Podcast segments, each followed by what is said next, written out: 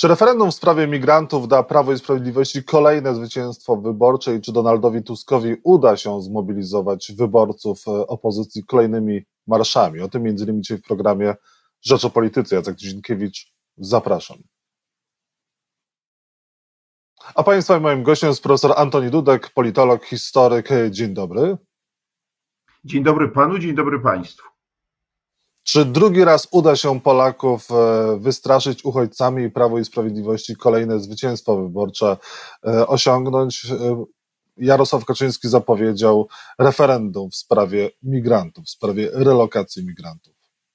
To znaczy, na pewno będzie to trudniej zrobić niż w 2015 roku. Po pierwsze, dlatego, że wtedy ta fala uchodźców była większa, a po drugie, że to było wtedy użyte po raz pierwszy. Każdy tego typu chwyt socjotechniczny e, używany po raz kolejny już jest mniej nośny.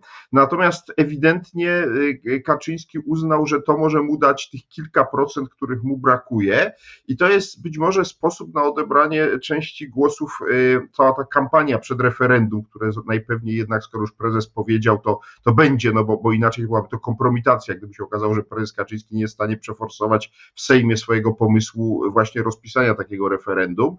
W związku z tym, tym y, to jest pomysł na odebranie choćby odrobiny głosów y, Konfederacji, bo raczej nie opozycji demokratycznej, dlatego że tutaj y, podział jest bardzo głęboki, ale też będzie dużo zależało od tego, jak się politycy opozycji demokratycznej do tej sprawy odniosą, bo na razie zauważyłem, że pierwszy się zorientował, jaka to jest pułapka Władysław Kosiniak-Kamysz i powiedział, że też jest przeciwny przymusowej relokacji. I bo założenie prezesa Kaczyńskiego jest takie oto, że cała opozycja demokratyczna powie, że ona jest za przymusową przymusową relokacją, no i wtedy jest ta e, biegunowość, jest ta polaryzacja. Jeżeli za Kosiniakiem, Kamyszem Donald Tusk, a nawet liderzy lewicy powiedzą, że też są przeciwni relokacji, no to właśnie referendum będzie takie, że wszyscy będą przeciw, apelować będą tego, żeby głosować przeciw e, przymusowej relokacji i nie będzie tego efektu. Oczywiście politycy PiSu będą przypominać, że przed laty Platforma się zgadzała, a teraz no, z koniunkturalnych powodów kłamie, no ale wie pan, większość wyborców nie interesuje, jakie polityk miał stanowisko 8 czy 9 lat temu, tylko jakie ma teraz. Jeżeli zatem wszyscy politycy będą mówić, że są przeciwni przymusowej relokacji, to efekt dla PiSu będzie znikomy i podejrzewam, że to może się okazać takim kapiszonem to referendum, jak to słynne referendum Bronisława Komorowskiego, które miało mu pomóc pokonać Andrzeja Dudę w 2015 roku i oczywiście nie pomogło. E, tyle tylko, że tym razem frekwencja będzie wyższa, no bo jeśli to referendum zostanie połączone z e, e, wyborami parlamentarnymi, to z całą pewnością nie będzie to kilka procent, tylko będzie to kilkadziesiąt procent uczestników tego referendum, tylko że ono nie będzie miało takiego znaczenia. Więc zobaczymy, piłka jest teraz po stronie opozycji, jak ona na to zareaguje. Piłka jest po stronie opozycji. Donald Tusk organizuje marsz e, w Poznaniu, kolejny, kolejną manifestację. Czy tą manifestacją, tymi kolejnymi spotkaniami e, z wyborcami Platformy Obywatelskiej uda się zmobilizować wyborców, a Tuskowi doprowadzić swoją partię do władzy? No jeżeli, y, oczywiście ja się nie spodziewam, że na marszu w Poznaniu będzie frekwencja tak olbrzymia jak na marszu w Warszawie, niemniej jednak y, jak na Poznań, gdzie no zazwyczaj demonstracje są mniejsze niż w Warszawie, będzie porównywalnie, proporcjonalnie do wielkości miasta duża, to oczywiście to pomoże utrzymać tą falę. Tylko jest jeden problem, który się nazywa wakacje. Bo gdyby było tak, że mielibyśmy w tej chwili na przykład przełom sierpnia i września i ten marsz 4 czerwca był 31 sierpnia i teraz Tusk mógłby przez wrzesień i październik w kolejnych wielkich miastach organizować co tydzień czy co dwa takie marsze i manifestacje, to to byłoby czynnikiem no, no, niosącym jakby poparcie dla koalicji obywatelskiej, która na pewno skorzystała na 4 czerwca.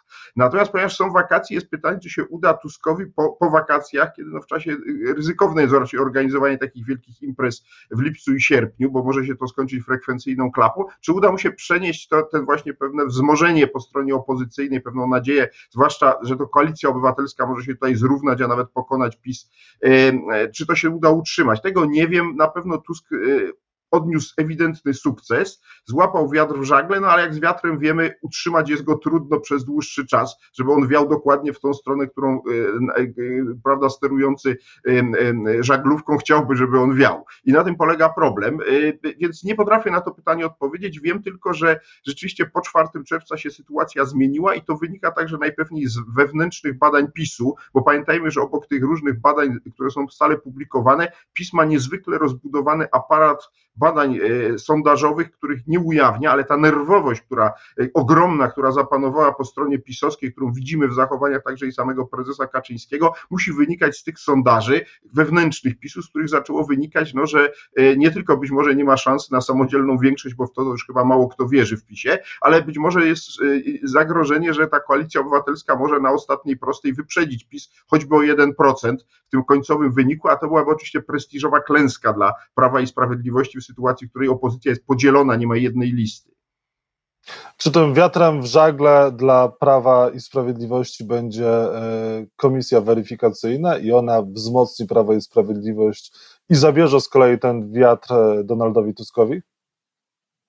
No widać wyraźnie, że pomysł z Komisją do spraw badania wpływów rosyjskich nie udał się i co więcej on PiSowi wygląda na to, że może finalnie przynieść więcej strat niż zysków. Dlaczego? No bo zaczęto z wielkim rumorem, z wielkim hukiem, prawda, przeforsowano tą ustawę, pan prezydent prawda, podpisał, gromkim głosem krzyczał, że, że, że, że to jest bardzo dobra ustawa, że on się niczego nie boi, żadnych trybunałów, po czym po kilku dniach e, nagle zgłosił projekt pilnej nowelizacji i ku mojemu zaskoczeniu, bo myślałem, że to była taka wolta wyłącznie prezydenta Dudy, ale po kilku dniach się okazało, że PiS zamiast wykonywać ustawę, którą właśnie uchwalił i która formalnie obowiązuje i wybierać członków komisji, zaczął chyłkiem się wycofywać i e, prawda, nowelizować tą ustawę w trybie pilnym. No ale to wszystko czyni tą, tą sprawę no, niepoważną. No, to jest tak, jak ktoś e, wyciągnąłby pistolet, powiedział, a teraz cię zastrzelę, e, po czym wszyscy czekamy na strzał, a, a tu nagle mówi, a nie, ja to ja przeładuję, przeczyszczę jeszcze ten pistolet i później cię zastrzelę. To już widać, że cały efekt został zmarnowane, a że to było wszystko przewidziane i skoordynowane e, e, z operacją propagandową, widać po tym serialu Reset, który jest szalenie reklamowany przez TVP Info, który miał tak co, co odcinek e, co tydzień miał być, powiedziałbym, takim propagandowym zapleczem dla tego procesu powoływania komisji, później prac tej komisji. No w tej chwili widać, że serial się będzie toczył, ale efektu już raczej takiego nie będzie, więc tutaj się PiSowi nie, nie udało i pewnie stąd ten pomysł prezesa Kaczyńskiego w sprawie referendum. To jest jakby kolejny pomysł. E, prezes zresztą tutaj e, nawiązuje do swojego jednego z ulubionych bohaterów historycznych, mianowicie generała Charlesa de Gaulle'a, e, ponieważ to właśnie Charles de Gaulle lubił organizować referenda, no i parę razy mu te referenda bardzo pomogły, choćby w sprawie Algierii czy, czy, czy reformy ustroju, no ale w końcu w 1969 roku zrobiło jedno referendum za dużo i, i, i to się stało przyczyną jego, jego ostatecznego podania się do dymisji. Także z referendami trzeba uważać no ale tu już prezes Kaczyński powiedział, więc zobaczymy, jak się to skończy.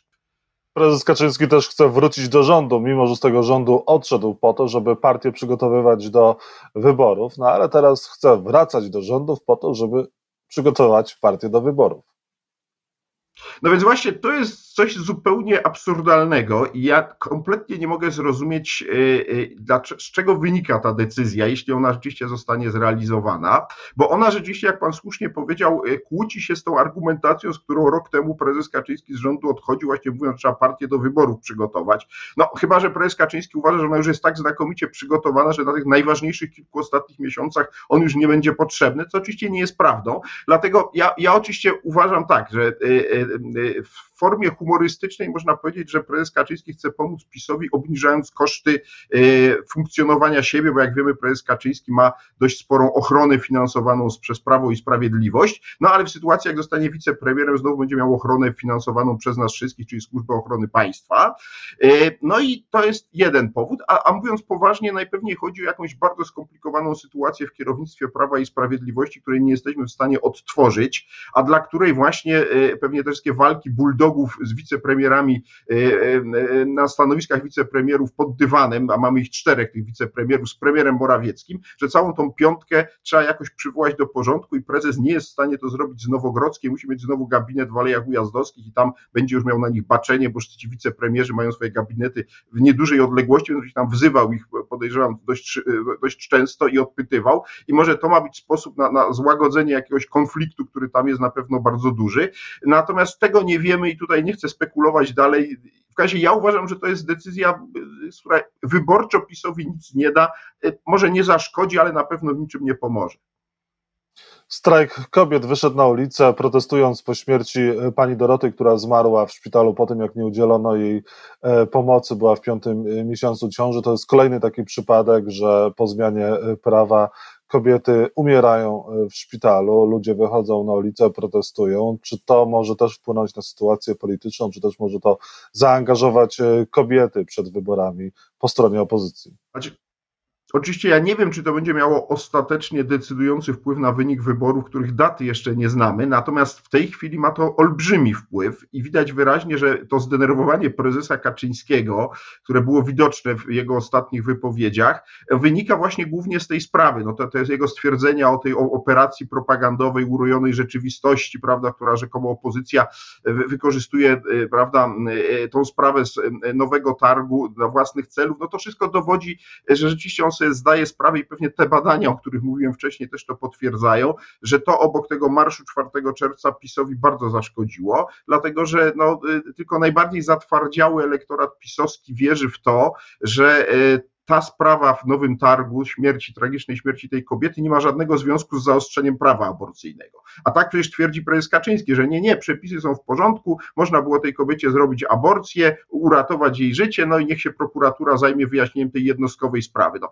to jest oczywisty sposób y, y, y, wmawianie ludziom, że rzeczywistość wygląda inaczej niż wygląda. Wszyscy wiemy, jak bardzo aparat państwa został zaangażowany w to, żeby uniemożliwiać wszelkie przypadki przerywania ciąży, nawet te, w których sprawa jest ewidentnie, mimo tych zaostrzonych przepisów, uzasadniona. A ten przypadek był ewidentny. No tej kobiecie groziło rzeczywiście e, to, co nastąpiło, czyli śmierć, mimo to przez wiele godzin nie zrobiono tego, co trzeba było zrobić, czyli usunąć tą ciążę. I to jest szpital, który się chwali tym, że od sześciu lat nie przeprowadził żadnej aborcji. No przepraszam bardzo, czy to znaczy, że w Nowym Targu i okolicach nie zdarzają się w ogóle ciąże powikłane, grożące kobiety, życiu kobiety? No, no to jest kpina, to jest bzdura i głupota głupota. I mamy do czynienia po prostu z niestety, ale y, no, dramatyczną sytuacją, jeśli chodzi o sytuację kobiet w Polsce pod tym względem. I PiS za to zapłaci wyborczo, tylko nie wiem jak dużo, ale jestem o tym przekonany, że nawet jeżeli tego typu sytuacja kolejna się nie wydarzy do wyborów, a przecież tego nie wiemy, y, to y, oby się nie wydarzyła, to to będzie przypominane, bo to nie jest już pół roku do wyborów czy rok, to jest kilka miesięcy i ta sprawa będzie wracać także i jesienią, niezależnie od tego, jak PiS będzie starał się to zamieść pod dywan, bo to jest sprawa rzeczywiście, która pobudza emocje i wyobraźnię bardzo wielu ludzi, zwłaszcza młodych, a trzeba powiedzieć jasno, e, tutaj udział młodych, ich nie ma zbyt wielu ale oni są bardzo ważni, dlatego że dla opozycji to jest potencjalnie rezerwuar najważniejszy nowych wyborców. Ci, którzy właśnie na przykład skończą w tym roku, e, osiągną 18 urodziny, prawda, w ubiegłym roku, oni pamiętają już tylko Polskę rządzoną przez PiS i ja mam wrażenie, jak się stykam z młodymi ludźmi, że Polska rządzona przez PiS jest kompletnie inna niż wyobrażenia znacznej części młodych Polaków o świecie i o kraju, w którym żyją. I to jest dla PiSu ogromny problem, bo ich wyborcy, czyli ci najstarsi, ich ubywa, młodych przybywa. I na to na razie PiS nie znalazł żadnego sposobu. To, co jest szansą dla PiSu, to to, że Polska się bardzo bardzo postarzała pod rządami Prawa i Sprawiedliwości. Rzeczywiście starszych wyborców jest dużo więcej niż młodszych, ale to nie znaczy, że ci młodsi nie są, są bez znaczenia. Nie, oni są bardzo ważni, bo oni są widoczni na ulicach. A trzeba pamiętać też, że e, jeśli e, będą e, rzeczywiście te wybory, czy kampanii wyborczej będzie towarzyszyła duża aktywność uliczna ludzi, to to będzie wpływało także na tych niezdecydowanych.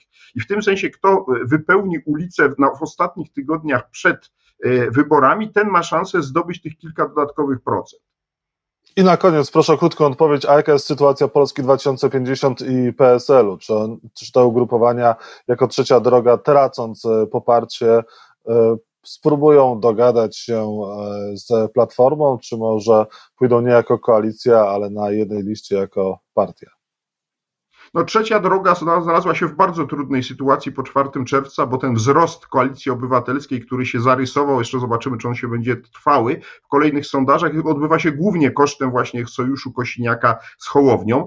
I wie pan, nie wiem, co oni zrobią. E, nie sądzę, żeby jednak poszli do kanoscy, ukorzyli się przed Tuskiem i dołączyli do, do, do koalicji obywatelskiej. Raczej będą próbowali przetrwać. Oni po prostu muszą pilnie wymyśleć taki sposób na odróżnienie się od koalicji obywatelskiej, który pozwoli im utrzymać te około 10% wyborów wyborców. E, I mam nadzieję, że coś takiego wymyślą, ponieważ oczywiście z punktu widzenia opozycji katastrofą byłoby to, co się marzy prezesowi Kaczyńskiego, czyli 7,5% dla trzeciej drogi w dniu wyborów, tak jak kiedyś 7,5% Zjednoczonej Lewicy dało PiSowi samodzielną większość w 2015 roku. Profesor Antoni Dudek był Państwem i moim gościem. Bardzo dziękuję za rozmowę. Dziękuję, pozdrawiam Pana, pozdrawiam Państwa.